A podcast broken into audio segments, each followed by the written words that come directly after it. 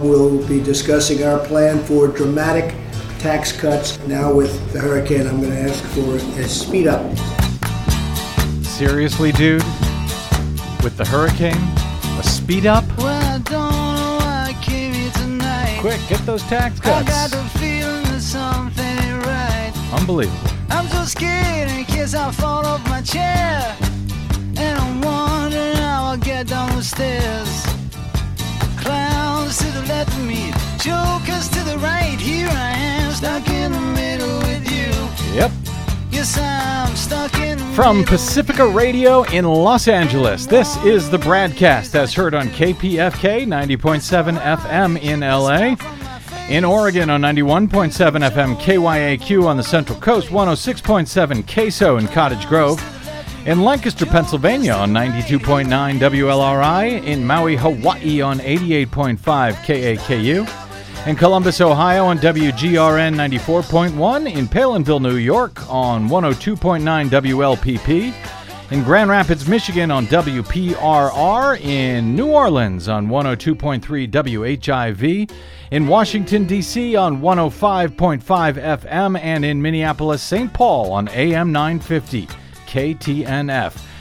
We also stream coast to coast and around the globe every day on the internets, on the Progressive Voices channel, Netroots Radio, Indie Media Weekly, FYI Nation, NicoleSandler.com when she's not down due to hurricane, Radio Free Brooklyn, GDPR Revolution 99, Deprogrammed Radio, Detour Talk, and Radio Sputnik, blanketing planet Earth 5 days a week. I'm Brad Friedman, your friendly investigative blogger, journalist, troublemaker, muckraker, all-around swell fellow, says me, from bradblog.com. Thank you very much for joining us today.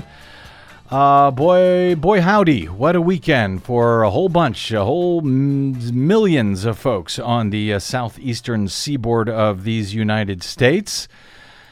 But you know, breaking, when was this, Desi? Late Friday night, Thursday night in Mexico, this earthquake, this huge earthquake? Yes, that I think I was late Thursday night. I can't even keep them all straight anymore. I know, it's hard to keep track of all of the natural disasters that do seem to be just, you know, erupting all over the place all at once. They do. By the way, erupting there was our producer, Desi Doyen. Thank you for that. According to Mexican officials, at least 90 people have died as a result of the 8.1 magnitude quake that shook Mexico City and southern Mexico, you're right, on late Thursday night.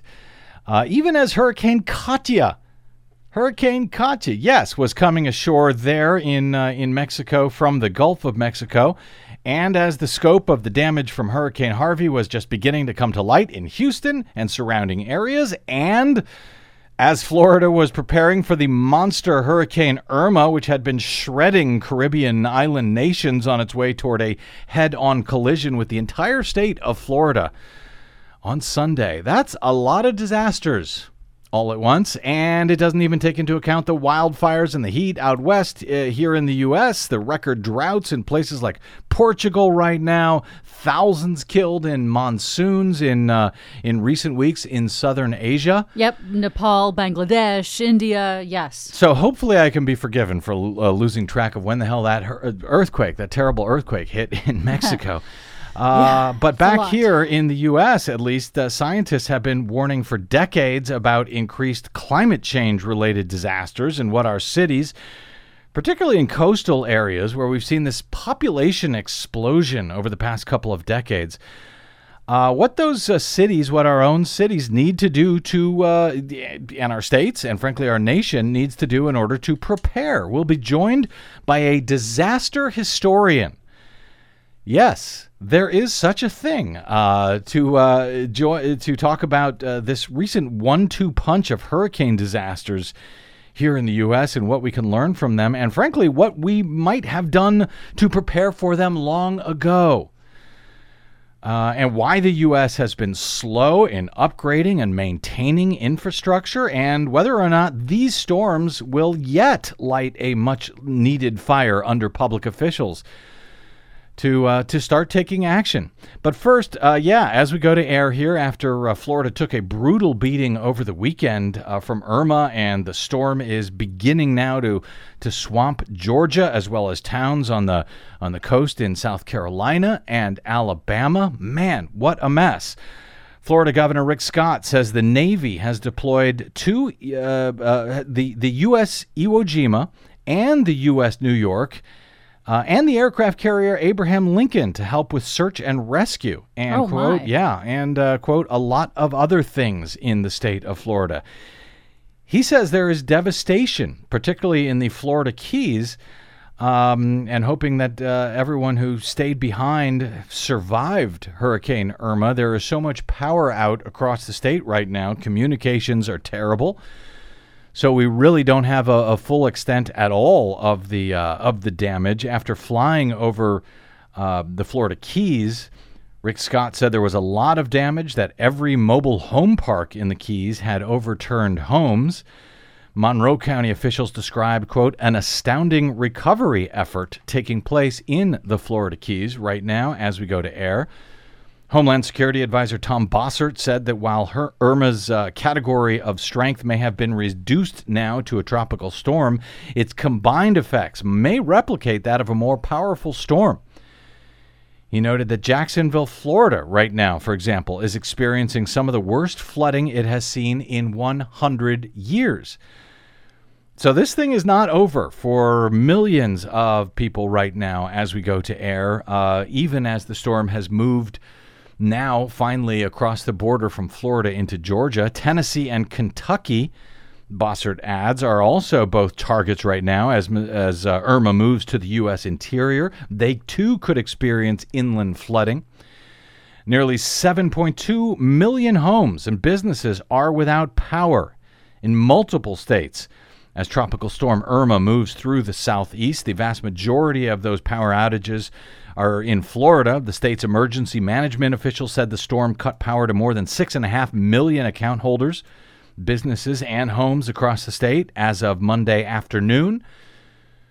The CEO of Florida Power and Light said Irma caused the most widespread damage in the company's history. It affected all 35 counties in the utility's territory. That's most of the state's Atlantic coast and the Gulf Coast, south of Tampa as well. He said that it will take days for many people to have their power restored, and in some cases where there was extensive damage, this could power could be out for weeks. Wow. In the state of Florida. I mean, this is why emergency preparedness officials say be prepared, because there are incidents like this where you can be without power for weeks on end because it just physically takes that long to replace all of the power in such a widespread disaster. All of the power, all of the wires that are above ground in hurricane-prone Florida, it's amazing to me that we haven't, buried those wires yet at this point. Well, of course, the reason why is because it's expensive. It's expensive when you're first building out a system like that to do that kind of preparatory work. In other countries, like in Germany, most power lines are mandated to be underground. That's why often our listeners in Germany for the Green News Report often write to me and say, why do you guys have so many power outages? Yeah, well, that's why. And I have to explain, we don't bury our power lines because the power utility companies say, oh, it's too expensive to do right now. And then you look at the cost afterward. And the cost afterward, it seems to me, probably far outweighs the cost that it would have been to just do the basic preventive measures. Yeah, exactly. And it's not just the power companies. We don't want to pay for it. People don't want to pay for it. We have this idea that taxes are bad. More on that, though, in a moment. Jacksonville, Florida authorities today were telling residents near the St. Johns River on Monday afternoon to leave quickly. Floodwaters were rising. The Jacksonville Sheriff's Office warned people in evacuation zones along the St. Johns River to, quote, get out now. That was today. That was still going on. They were still calling for evacuations in some of these areas. They say the river is at historic flood levels and is likely to get worse at high tide. The nation's busiest airport, Atlanta International, canceled about 800 flights on Monday. Miami International Airport was closed entirely on Monday as the weekend Irma moved from Florida into Georgia. The governor had declared an emergency on Sunday for the entire state. The city of Savannah on Georgia's coast was evacuated for the second time in less than a year because of the impending storm. And the National Weather Service in Peachtree City confirmed that Atlanta, more than 250 miles inland from the Atlantic or Gulf Coast, was under a tropical storm warning for the first time in the city's history. That's 250 miles inland, Desi Doyen, and a tropical storm warning. Oh, yeah, man. And to add to those problems in Atlanta that they're dealing with, fingers are crossed. I know a lot of folks are hunkering down now. Threats of tornadoes really is, I think, one of the biggest worries in Atlanta at this hour. But thousands of evacuees from Florida had made their way into Atlanta for shelter as they fled Irma for the past several days. So there is like nowhere to run, nowhere to hide. At least within a 15, 16-hour drive. Yeah. I mean, where do you go when a hurricane swamps the entire Florida peninsula? That now on top of, don't forget, in Puerto Rico, which is a U.S. territory, by the way, in case people don't understand that. And how we're, just letting things degrade in Puerto Rico because we don't want to, help them out. They are a U.S. territory. Governor Ricardo Rossello said on Sunday that more than 600 schools don't have power. More than 400 don't have water. Another nearly 400 schools have neither. So you're talking about 1,000 schools without power, 800 of them without water. Dozens are flooded. Nearly 600,000 people in the U.S. territory remain without power. That's about 40% of customers of the Puerto Rico Electric Power Authority, and they were hit days ago. So that's still ongoing. There have been reports of devastation and unrest in both the British and U.S. Virgin Islands. And all of this, remember, a meteorologist calculated over the weekend that Hurricane Irma would dump about 10 trillion gallons of rain on Florida over a day and a half time period. 10 trillion gallons. That's about 500,000 gallons for every Florida resident. 500,000 gallons for every single person who lives in the state of Florida, man, woman, or child. This was meteorologist Ryan Maue, who's been trying to put, as we have, in terms just how bad these storms have been. Ryan Maue of Weather Bell Analytics, he calculates that the storm would dump some 6 trillion gallons on Georgia as well.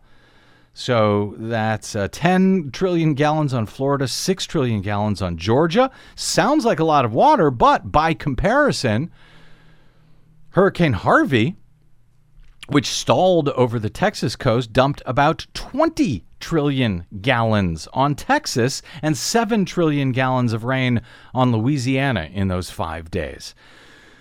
So as bad as Irma was, as far as rainfall goes, Hurricane Harvey was far worse, and that water just stayed. It didn't wash back out with the tide immediately. It stayed there for days. So a lot of federal assistance is going to be needed in a lot of places, in a lot of cities, in a lot of states, all at once and for many years, frankly, at this point. And yet, amid all of that over the weekend, President Donald Trump citing Hurricane Irma, which made landfall in Florida over the weekend, he cited that as his rationale to ask Congress to speed up tax cuts, what he calls tax reform. It's tax cuts. His quote, we don't have to play it, Des. He was at Camp David over the weekend, had a cabinet meeting out there, said, we will be discussing our plan for dramatic tax cuts and tax reform. And I think now with what's happened with the hurricane, I'm going to ask for a speed up. He said, I wanted to speed up anyway, but now we need it even more so.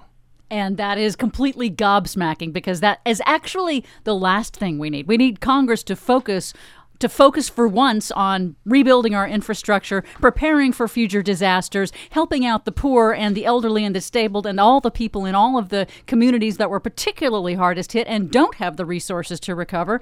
And then he's talking about actually cutting the revenue that would go into the coffers to pay for these billions and billions of dollars in damages. I mean, I saw one estimate of damage that Harvey and Irma, those two hurricanes together, could cost more than $290 billion in economic losses. And that's just for, repairing the damage that has been done. Never mind hardening our cities against this sort of thing, so these things aren't so costly on the back end. I mean, but it goes along with this Republican orthodoxy that somehow, for which there is no evidence, by the way, that if you cut taxes, somehow you make more money. Somehow the government makes more money.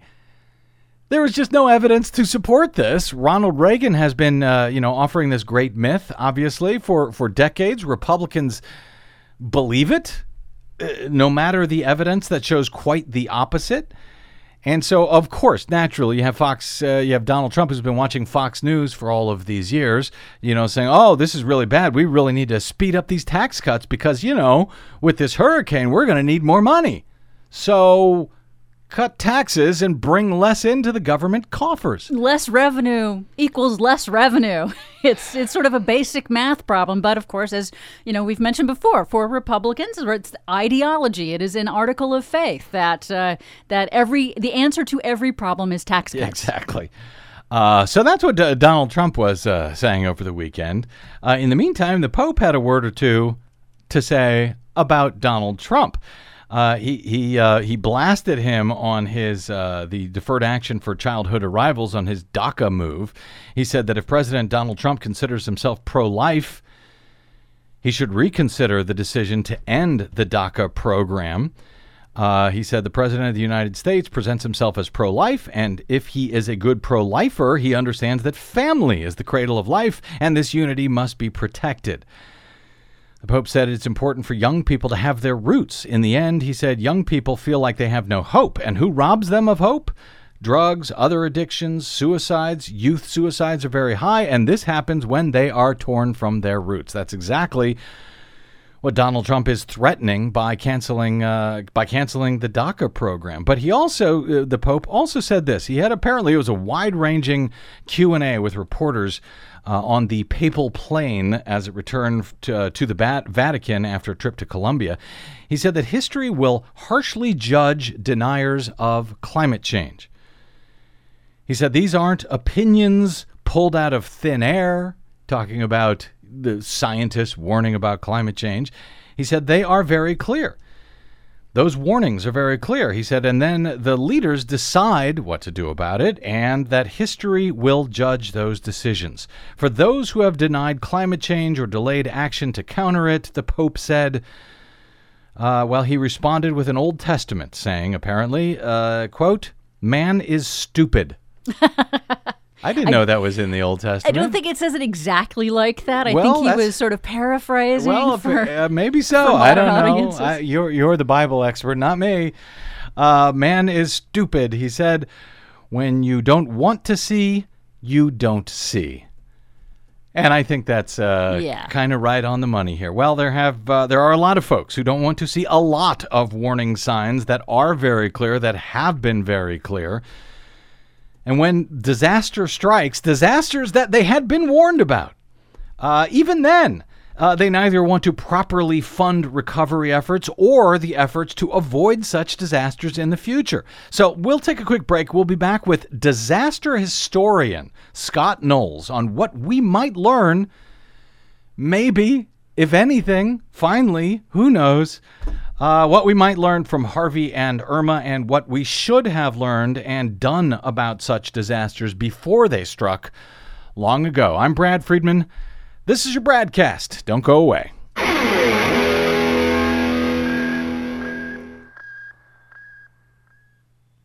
Hey, this is Brad. If you haven't noticed by now, it's no easy feat finding facts, real facts, not alternative facts, over your public airwaves.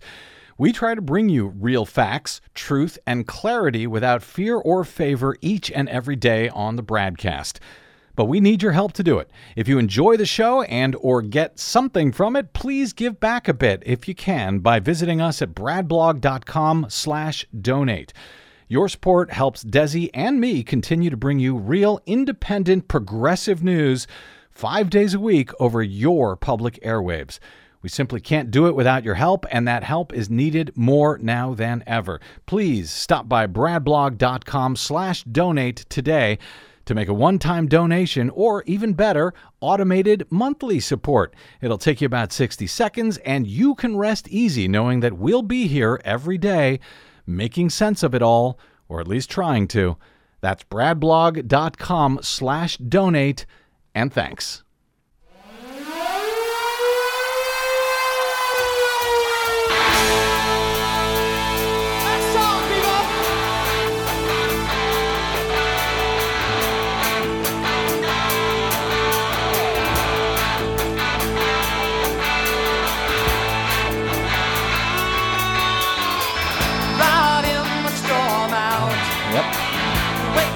Welcome back to the BradCast. Brad Friedman from bradblog.com.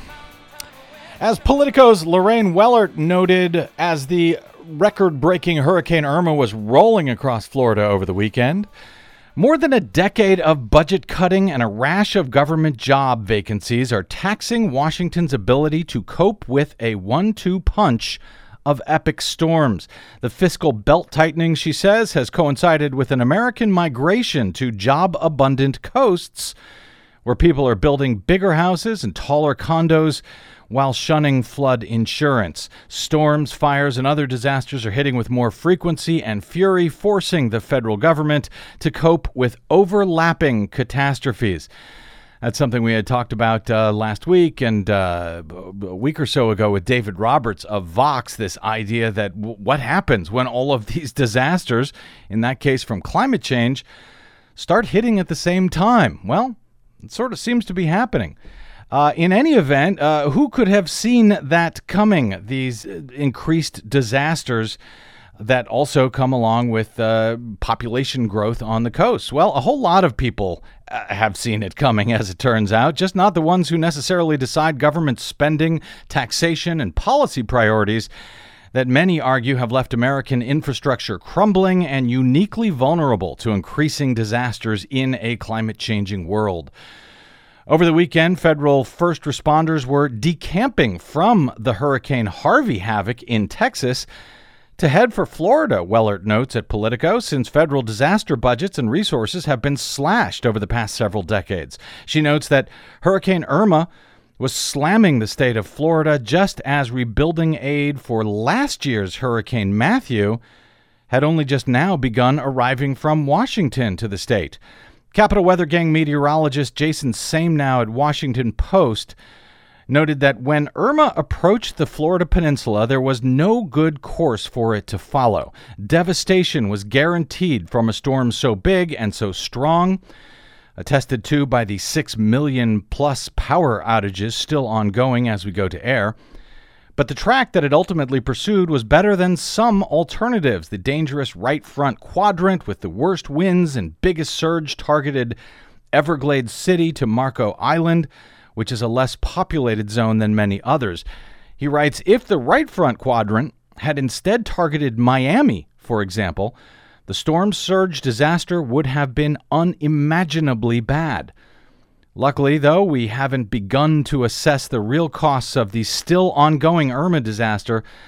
That's made much more difficult at the moment, given the massive power outages across several states. But fortunately, he notes, the storm surge flooding in Miami, at least, is a mere fraction of what could have happened if the core of Irma had been just slightly farther to the east. Rick Nabb, hurricane expert at the Weather Channel and previously director of the National Hurricane Center, suggests that at least Miami may have dodged a bullet. So while we don't yet know the extent of the Irma disaster, and so far, thankfully, reported loss of life, at least in the continental U.S., has been low, we know that it will be a costly disaster on top of the already massively costly disaster of Hurricane Harvey, And that doesn't even include the costs of the ongoing fires and heat out west and the possibility that, oh yeah, Hurricane Jose, now in the Pacific, could take a turn to the U.S. eastern seaboard in a few days, slamming the U.S. with yet another disaster to cope with. While long overdue action to help mitigate climate change would have been unlikely to avoid these disasters altogether themselves, it might have helped mitigate them somewhat, according to both climate scientists and infrastructure experts. The U.S. has long put off much-needed infrastructure upgrades, and as we cover on this show and on the Green News Report, quite often, for many years, the U.S. has been wildly delinquent for decades now in taking action to curb the man-made causes of global warming itself. Here to talk about the man-made mess that we have seemingly left ourselves in the wake of two massive hurricane disasters in as many weeks, is Dr. Scott Knowles. He's a disaster historian, or as I prefer to think of him, a master of disaster. He is the interim department head of Drexel University's Center for Science, Technology, and Society, where he focuses on risk and disaster. His most recent book is The Disaster Experts, Mastering Risk in Modern America. Dr. Scott Knowles, sir, welcome to the BradCast. Thank you, Brad. It's good to be with you. Great to have you here. All right, very quickly, I got a lot to ask you. What is a disaster historian? I didn't even know until recently that there was such a thing. And as a disaster historian, have we ever seen anything comparable in the U.S. to the size and the scope of this 1-2 punch from Harvey and Irma, just on a historic level, in two completely different geographic regions like this?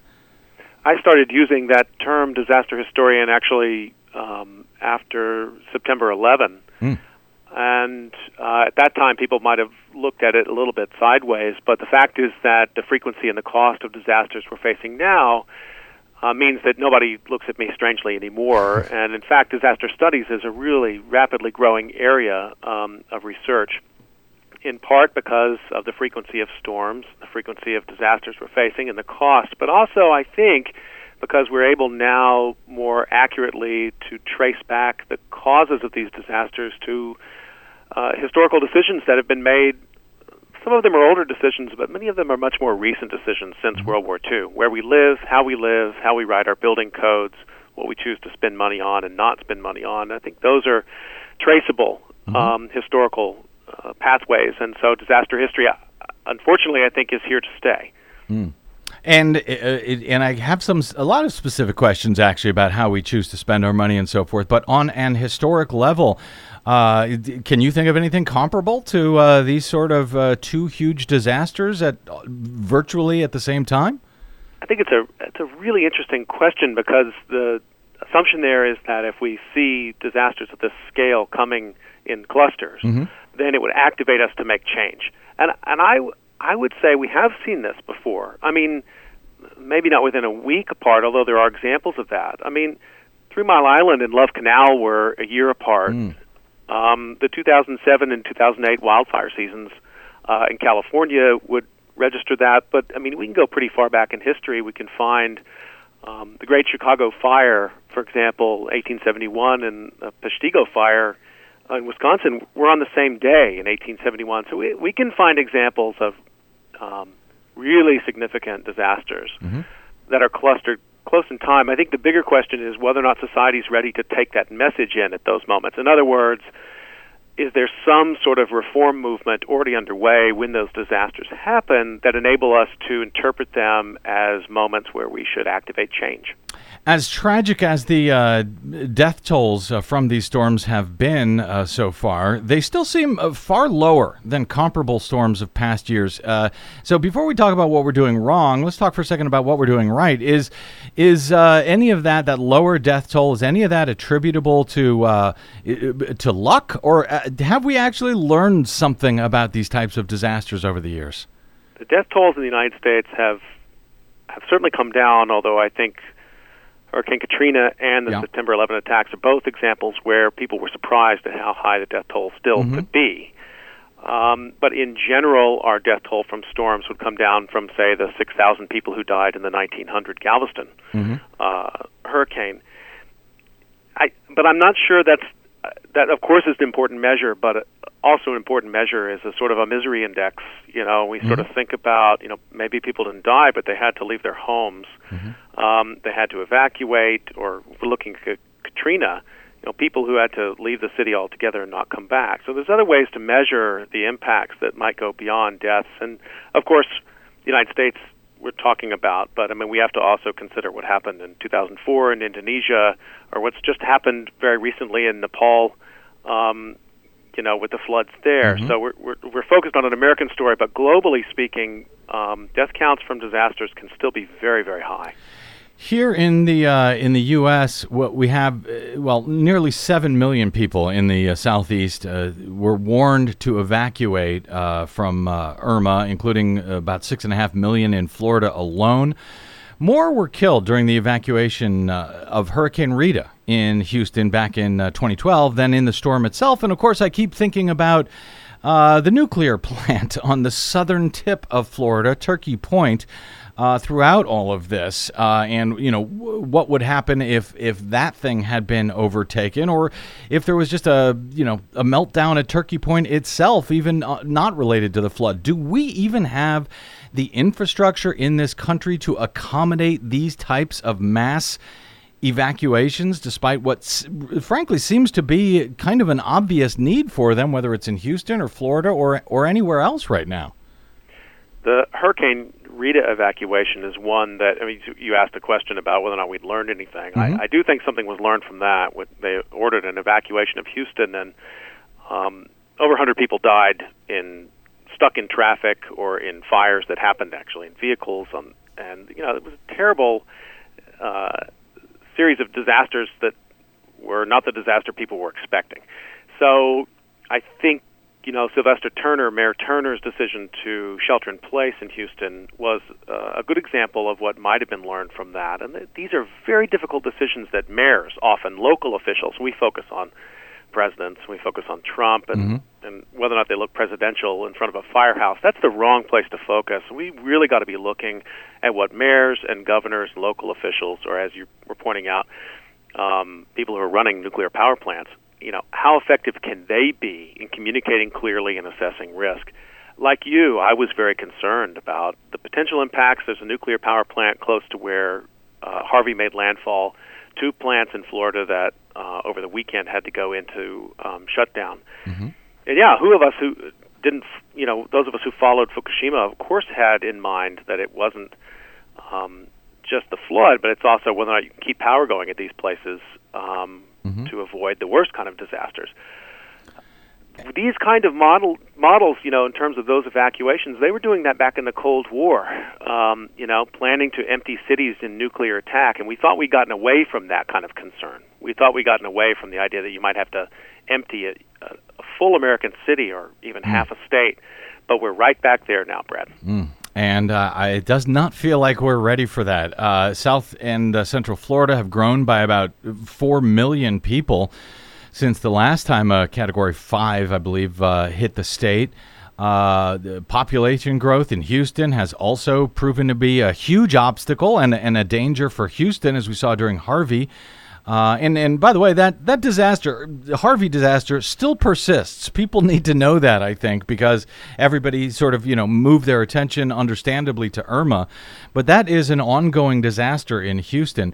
Immediately after Harvey, we covered in detail on this show how officials in charge of the flood control in that city and in Harris County itself, Houston, appeared to be not only climate deniers, but flood deniers of a sort. They were charging that, you know, those scientists like you, Scott, who warned for years about these things, about a Harvey-sized flood, that those sorts of folks were anti-development. How can that sort of very pervasive thinking among folks who are in charge, the politicians who are, you know, making policy decisions, how can that be overcome? Or do we just have to sit around and wait for a massive disaster before they take action?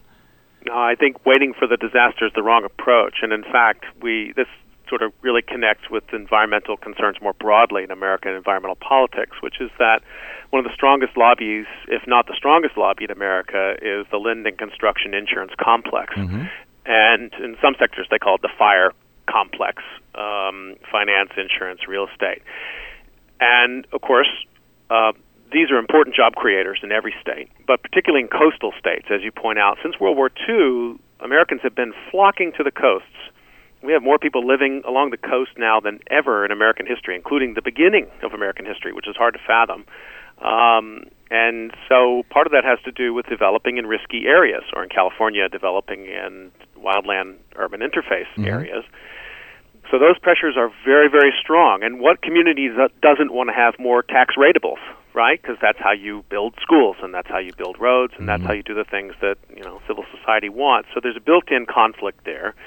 And then you get scientists coming in and saying, well, we should manage the floodplains, or we shouldn't develop here, and so there's your conflict. I think if you're waiting until the floodwaters have receded, your strategy was wrong. I think the political strategy has to be between the disasters and emphasizing not just some sort of broad, more general environmental concern, but very specific impacts, economic impacts, but also impacts on the poor, because the fact is that disasters always punch down. People who are the most vulnerable in our society are the most highly impacted by disaster. So I think Democrats and Republicans can both find things to get behind in terms of telling that development complex that they need to slow down and they need to look more clearly at the risks that they're putting us all in. You write at your new website, SlowDisaster.com, about the dangers of deferred maintenance and the deferred maintenance multiplier effect. I want to ask you what that is, and you know, if the deferred maintenance you're talking about actually deferred, or I think more likely, more simply ignored forever until disaster strikes. Right. But I think a lot of it comes to, I want to get your thoughts on this. I don't want to get too political on this matter, at least today, but it feels to me that a lot of this goes back to Ronald Reagan, frankly, and his infamous slogan. Do we have that there, Des? I think you all know that I've always felt the 9 most terrifying words in the English language are, I'm from the government and I'm here to help. Now, I think everyone remembers that. The idea was picked up, though, not only by Republicans, but Democrats alike. And I think there's something inherently, you know, they think there's something inherently wrong with stuff that the government does. And, you know, of course, the idea that massive tax cuts are always needed, that's become part of the American culture and ideology and politics ever since Reagan's, I call it his great con there. But do we see an uptick in so-called deferred maintenance, putting off this stuff with the era of Ronald Reagan and Clinton's, Bill Clinton's small government rhetoric in the 80s? There was some concern in the 80s, and I really appreciate that clip because it's Reagan's voice. It should have been the voice of a scientist or a floodplain manager, which would not have been nearly so dramatic or threatening, and maybe people would have said, yeah, come on in and help us. You know, the fact is that in the 80s, there was concern that the post-war spending on infrastructure, which really built the modern economy of this country, not just bridges and roads, but also eventually the Internet and telecommunications, that those investments were not being managed well, they were not being maintained well. We started to see wear and tear by the 80s. And the Reagan administration actually allowed a study of that, and the study came back and said, yeah, you've deferred maintenance too long and your grades are bad. And the government never again paid for that study. The American Society of Civil Engineers actually has taken that over, and now they have a quadrennial report card that they put out. And, you know, I'll save your listeners looking at it, although they might find it interesting. We, at best, get the gentleman's C. Right. We're in bad shape, and so it's not just deferred, maybe just put off. I guess I'm still an optimist in the hopes that particularly states that can find some bipartisan way to work will realize that these investments that were made after World War II were not ridiculous investments, but they actually undergird the basis of development in this country today, and public safety as well. It kind of takes me back, actually, to you know, one of my earlier questions about the, you know, putting this off, and but the idea that we've seen at least death rates from disasters like hurricanes, tornadoes, and so forth drop off, you know, over the past 100 years or so. You write in one of your recent Twitter threads that there was sort of a revolutionary response to fires and floods and so forth that happened in the 18th and 19th century, that government actually was doing quite a bit of research and funding scientists, disaster research and so forth. But then that sort of came to a stop with that smaller government idea, and that the government, it's so scary that they're here to help. I suspect there's a lot of people in, you know, Florida and Georgia and Texas today who aren't quite so frightened about the idea of somebody showing up and saying, I'm from the government and I'm here to help at this point. Well, I think that's right. And certainly in the 19th and 20th century, early 20th century, these are very lightly regulated environments, mm-hmm. and development happened wherever it could happen. The problem was that, you know, disasters in that era, I mean, Baltimore and San Francisco, just look at one year, a couple of years, I mean, you're asking about clustered disasters. Mm-hmm. Iroquois Theater Fire in Chicago killed 600 people in 1903. Baltimore Fire the next year. Rochester burns down. Ferry accident, General Slocum Fire in New York killed 1,000 people. And then the San Francisco earthquake and fire in 1906. I mean, just again, these are really disastrous eras, and people were looking for reform already mm-hmm. at that point, and they were looking for a more activist government to help them deal with the dangers of industrialization. And it's not a one-way street. Industrialization was creating wealth, but can industrialization also be made risk-averse? That was the question of that era, and we're facing the exact same question now. And one of the things that I think we should emphasize is that in that era, it was not only public action, although I think it's very important, but universities, even private universities, and also insurance companies, strange as it may sound, were investing a lot of money because they had their financial mm-hmm. Interests involved as well. Yeah. And so I think we need a mixed approach where it's public, private, and nonprofit if we're really going to bring down the disaster costs that America's facing right now, particularly with climate change, and we haven't even brought in those factors yet. No, we haven't, and I have a few questions I want to ask about that. Let me hit this one real quick, because even after disasters like Hurricane Sandy in 2013, when the government tried to allocate money not just to disaster relief, but money to avoid future similar disasters, to harden infrastructure against those disasters in the future. That was, I think you described today on Twitter, that was described as pork by folks like Senator Ted Cruz of Texas. Senator Ted Cruz of Houston, by the way. Do you suspect that any of these recent mega disasters has or will change that thinking finally among so-called conservatives? I mean, there was, you know, money to put not to rebuild in the same place in the same way on the coasts that were, you know, devastated by Sandy, and you had this huge contingent of Republicans saying, "Oh no, that's pork," to insist that they be built farther inland or up on stilts and so forth, and harden the infrastructure. Will that change now? I won't be looking for Senator Cruz to change his mind, or Senator Cornyn. Or Representative Randy Weber, who voted against all of the Sandy relief bills. He's from Texas. I mean, what I'm looking at here is that those are actually very honest representations of an ideology that believes that government should not be spending money on what they see as social welfare mm-hmm. or science. So, again, a lot of the money that gets spent, let's take the Sandy relief bill, for example, was about rebuilding transportation. It was about housing. And a small percentage of it, but an important percentage, was also about understanding what had happened, money for the Coast Guard, money for FEMA, so that we can bring down those losses in the future. I think that we see a very stark divide here. It's the same divide we see in our politics around health care or environment more generally.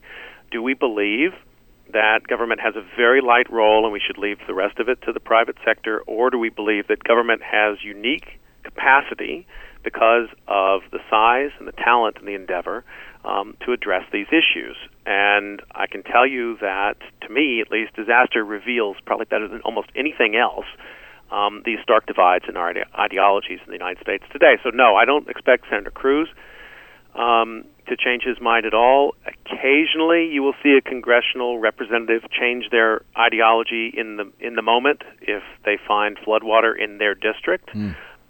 But the fact is that we have Texas Republicans and Florida Republicans who voted against Harvey relief. Mm. And, you know, I mean, this is a relatively recent change. Some would say since Hurricane Sandy that we've seen, but that you find Republicans voting against any kind of relief. And so maybe it's an index of the partisanship that we're facing in America. But if we wait for the disaster to talk about these issues, I think we're waiting for the wrong moment. These discussions have to happen ahead of time, and they're really discussions about poverty, environmental quality, and infrastructure. I'm speaking with Dr. Scott Knowles of Drexel University, a disaster historian. Professor, can I take a quick break and come back? I got just a few more minutes I want to ask you. Do you have a few more minutes to chat? Absolutely. Thank you. We'll take a quick break, and we'll come back with a few more questions specifically on what can we learn from Harvey and Irma. I'm Brad Friedman. This is your BradCast.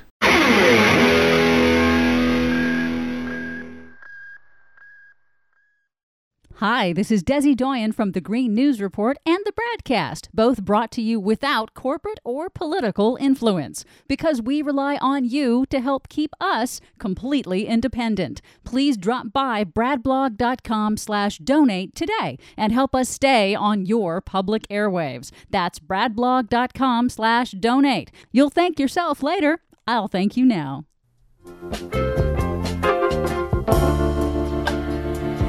A rainy night in Georgia. It certainly is. Welcome back to the BradCast. Brad Friedman from BradBlog.com. All our love to our listeners out in Atlanta tonight. Got just a few more minutes here with Dr. Scott Knowles, disaster historian from Drexel University. Professor, what can or should we learn directly? I know that we're still, Irma is still ongoing as we go to air. Relief, the cleanup certainly from Hurricane Harvey is still underway in Houston. But what can or should we learn directly from these two particular disasters, Harvey and Irma? They're seemingly obvious steps that I'm thinking of Florida, for example. More than 6 million people currently out of power. Seems like an easy one. Bury the electric lines, no? Decisions like that about how we would treat our infrastructure, the electric lines, or the kind of codes and standards you'd have in place for roofs, for public facilities. Those are important lessons. Many of them, fortunately, it seems like were learned from Hurricane Andrew, but not all of them. As you said, there's millions of people without power right now in Florida. I mean, I would say the more general lesson that we learn over and over again that can't be said enough is that these disasters will be felt in a disproportionate way by people who are really facing economic difficulties, and young people and old people. And so we have to attend to that at every turn, and we see that today in Houston. We're seeing that, I think, already in South Florida. A couple of other maybe more fine-grained things. One is that some good lessons seem to have been learned in the hospital sector, particularly the Texas Medical Center in Houston performed very well, and that's on any given day, 10% of the people in Houston Metro are involved in that medical center, or rather in Houston City. And so putting some emphasis, maybe if there are certain kinds of institutions that can really take leadership role, like these medical centers, let them lead. If the federal government can't be bothered to fund the FEMA Disaster Relief Fund, then maybe cities, states, with Texas, I'd be careful with that, and with Florida, I'd be careful, but maybe cities, and maybe the important institutions within those cities, like hospitals, they can be given more power and more ability to lead. And that's really maybe another important lesson that we can take. But absolutely, building codes, understanding the floodplains, and really coming back to something we were talking about before, we have to allow scientists working at all levels, but particularly the federal government, to use climate change projections in the way that they do their work. And this is a big debate right now in our government, believe it or not, whether or not they should use a stationary model of climate. So do we just project forward using everything we know about everything that's happened in the past, or do we use a dynamic model that really takes into account climate change? And if we don't do the latter, then we're wasting our money. And people do need to understand, we have reported, Donald Trump rolled back a lot of exactly that President Obama had put in place. For example, when it comes to rebuilding after disasters like this, the requirement to harden infrastructure against flooding.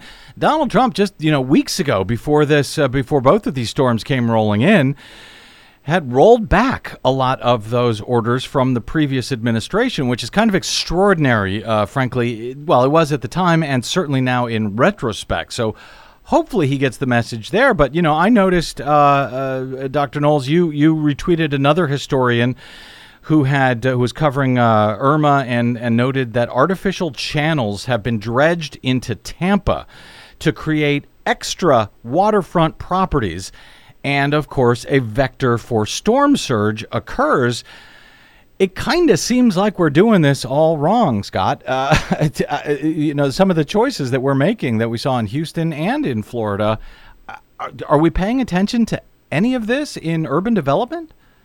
Well, again, I think in places where, we see this very strong lobbying effect for development without any counter effect, then you're going to see those kind of things. We absolutely have to have frank and open discussions about the realism of climate change. And, yeah, I think it's also, I think it's maybe hard for us to get our minds around that we're a federal system. We have 50 different states, and they all have 50 different land use patterns and different laws.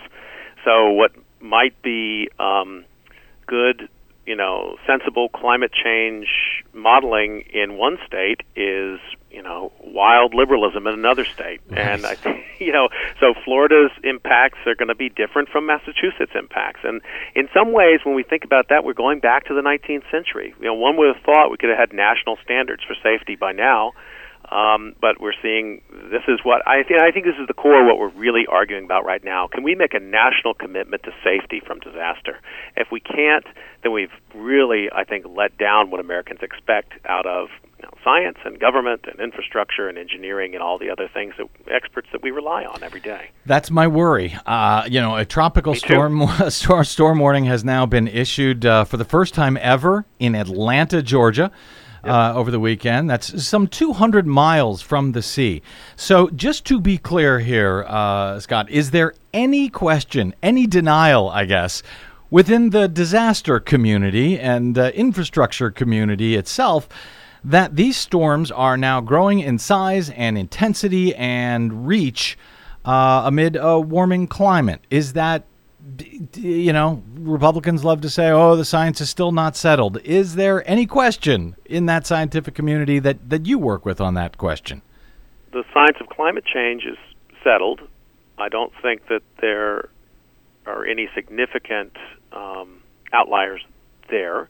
I think that there are cautious meteorologists who want to be careful that they don't attribute what might be seasonal storms that could have happened 50 or 100 years ago. They don't want to attribute those storms to climate change if they don't have the data. They're scientists. They're data junkies. They want to be able to prove what they say, and I respect that completely. But they will also say that, yes, the ocean is warmer later than it has been before, and so that's going to feed these storms. Mm-hmm. So they may not get into the question of anthropogenic forcing, but they're still going to be able to tell you that, yeah, climate and the connection to weather is there. And I would add to that people I know in the reinsurance industry, in the insurance industry. So these are private companies that have a lot of money on the line. They have begun to make direct attribution around drought events, but also around severe storm events between climate change and weather patterns. So, but, again, I think more broadly, if we're waiting for more and more and more evidence, that's just running out the clock while people can develop more land. Yep. We've known for a long time that there's a connection here. The climate's changing, the sea level's rising, and it's time to take action. Last question. I think you had tweeted, when risk disaster is on people's mind, that's the right time to communicate. Now, some say, as you know, immediately after a mass shooting, oh, now is not the time to discuss guns. Similarly, you know, oh, now is not the time to discuss failure for disaster preparation, climate change, that sort of thing. If that is true, when is the right time, if not when people are actually noticing how unprepared we are? I don't think there is a good... It seems to me this right now, as difficult as it is, as people are still struggling, is really the right time to have this conversation. It's a rhetorical tactic to change the subject. EPA Administrator Scott Pruitt made that statement that now is not the right time to talk about climate change. And, you know, my thought was, well, fine, let's not talk about climate change. Let's talk about lax industrial regulations in the Arkema plant. We've got plenty to talk about when it comes to risk and disaster. Now, you know, I like to talk about it all the time, and that wears my family out a little bit. But, you know, these are the moments when people are attuned. This is when you have their attention. I don't think it's disrespectful to people who are suffering to raise the cause of their suffering into political light at these moments. In fact, I think it does them a service, and that's why so many of my colleagues who do this kind of work do that. Master of Disaster, Dr. Scott Knowles of Drexel University's Center for Science, Technology, and Society. He's author of The Disaster Experts, Mastering Risk in Modern America. You can follow his brand new website at SlowDisaster.com. And, of course, on the Twitters at US of Disaster. Scott, really informative and helpful talking to you today. I hope you don't mind if we shout out in the future. Hopefully not next time a disaster occurs, but anytime, because you know a whole lot about a lot of stuff that we really cover quite a bit on this show. Thank you, sir. Thanks, Brad. Let's keep in touch. I appreciate it. Will do.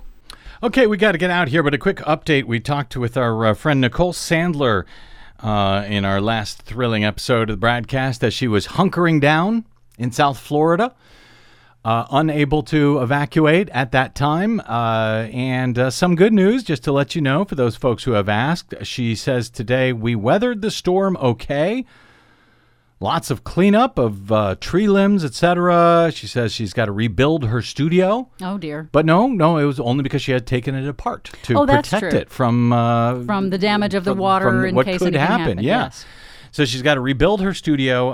Nonetheless, she says she should be back up and on air on Tuesday. Oh, so hooray. There is that good news. She is doing just fine, and her family. So there's some good news. Yeah. See, it's not all dark and dreary today, just mostly. My thanks to our producer, Desi Doyen, of course, to my guest today, Dr. Scott Knowles of Drexel University and SlowDisaster.com, and to you for spending a portion of your day or night with us. It is greatly appreciated as ever. If you missed any portion of today's show, you can download it anytime for free or any other at bradblog.com. You can find and follow and share us worldwide on the Facebooks and the Twitters at The Brad Blog. And you can drop me an email if you like. I'm bradcast at bradblog.com. As ever, my thanks to those of you who stopped by bradblog.com/donate to help us continue to do what we try to do every day right here over your public airwaves. All right, until we meet again, I'm Brad Friedman. Good luck, Georgia. Good luck, South Carolina, Alabama, Florida, Texas. Good luck, world.